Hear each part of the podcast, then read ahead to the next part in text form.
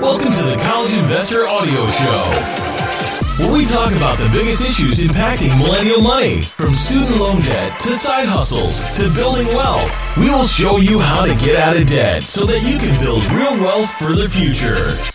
Hey guys, it's Robert from The College Investor, and today I want to talk to you about an interesting side hustle that has a lot of potential for most people, and that is tutoring. So, if you are interested in helping others learn, you can be paid to be a tutor. And what I really want to talk about today, though, is online tutoring. So imagine the tutoring from back in the day when you'd have to go to someone's house or you go to the library and you'd pay someone to be a tutor.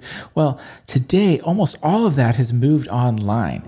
And it's estimated that in the United States alone, there are 6 million students who are enrolled in some kind of online tutoring or education program. And this doesn't even include the millions of high school and elementary school students that uh, need tutoring and haven't even accessed it yet. So, with this growth in online education comes this opportunity to teach and tutor online.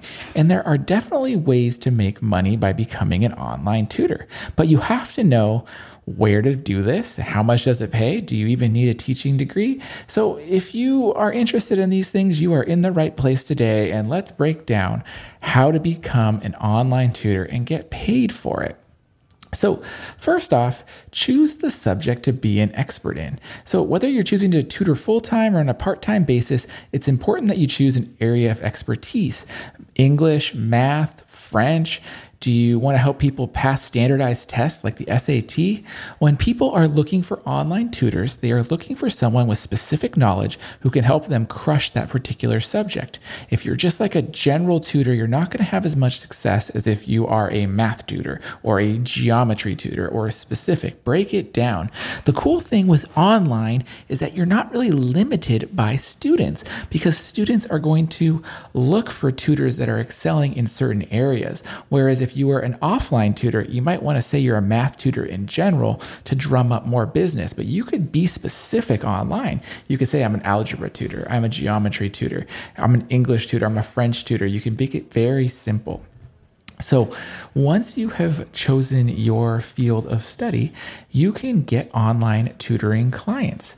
So, the lowest hanging fruit when it comes to finding tutoring clients is to sign up on tutoring websites. And there's a lot of them, and the list is growing. But as of recording this today, there are ones like VIP Kid, Tutor.com, Wyzant, Chegg Tutors, uh, Revolution Prep, Smarthinking, uh, ABC Tutoring, Tutor Hub, Prep Point, Homework Help.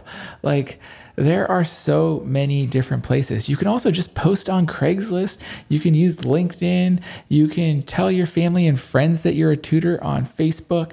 Like, there are so many ways to get out there and try to get your name known for being an online tutor. Number three is making sure you have the right equipment. The beautiful thing about tutoring online is that you're not going to even have to get out of your house, but you do need to make sure you have a computer with a stable internet connection. You want to have a webcam so you can have a face to face conversation with your clients and students, and you want to have a great microphone so that your students can hear you.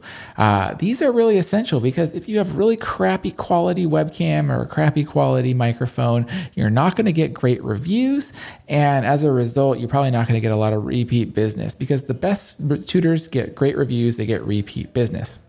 Number four is getting paid. Uh, this entire podcast is about how to get paid to be an online tutor. So now that you've chosen a subject area and you've gotten some clients, how do you get paid?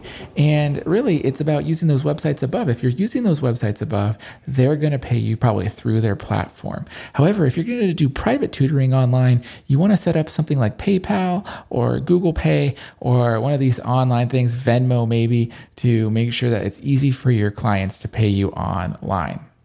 And finally, collect reviews. So, in business, reviews are everything.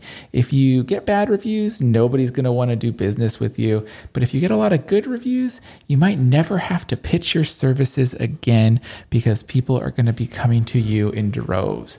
So, as you are looking for tutoring gigs, really make sure that you're asking your clients to review you when you're all done with helping them um, and then use those good reviews to your advantage. The bottom line I want you to get out of this episode today is that there are so many opportunities to teach online, and you can teach online in your time. Some of these uh, online courses teach English or skills to students in other countries. So, you know, when it's daytime in that country, it could be nighttime here. So, if you want a side hustle that you could do in the late evening or the middle of the night, online tutoring can still work for you. Don't think that you're limited to just being able to tutor people in the daytime hours. All right, guys, hopefully you found this interesting. Hopefully it gave you some ideas for tutoring and making some extra money online. And I'd love to know your thoughts. Have you tried this? Are you going to try it? Leave your thoughts in the comments on the blog today at thecollegeinvestor.com. All right, guys, thank you very much, and I will talk to you next time.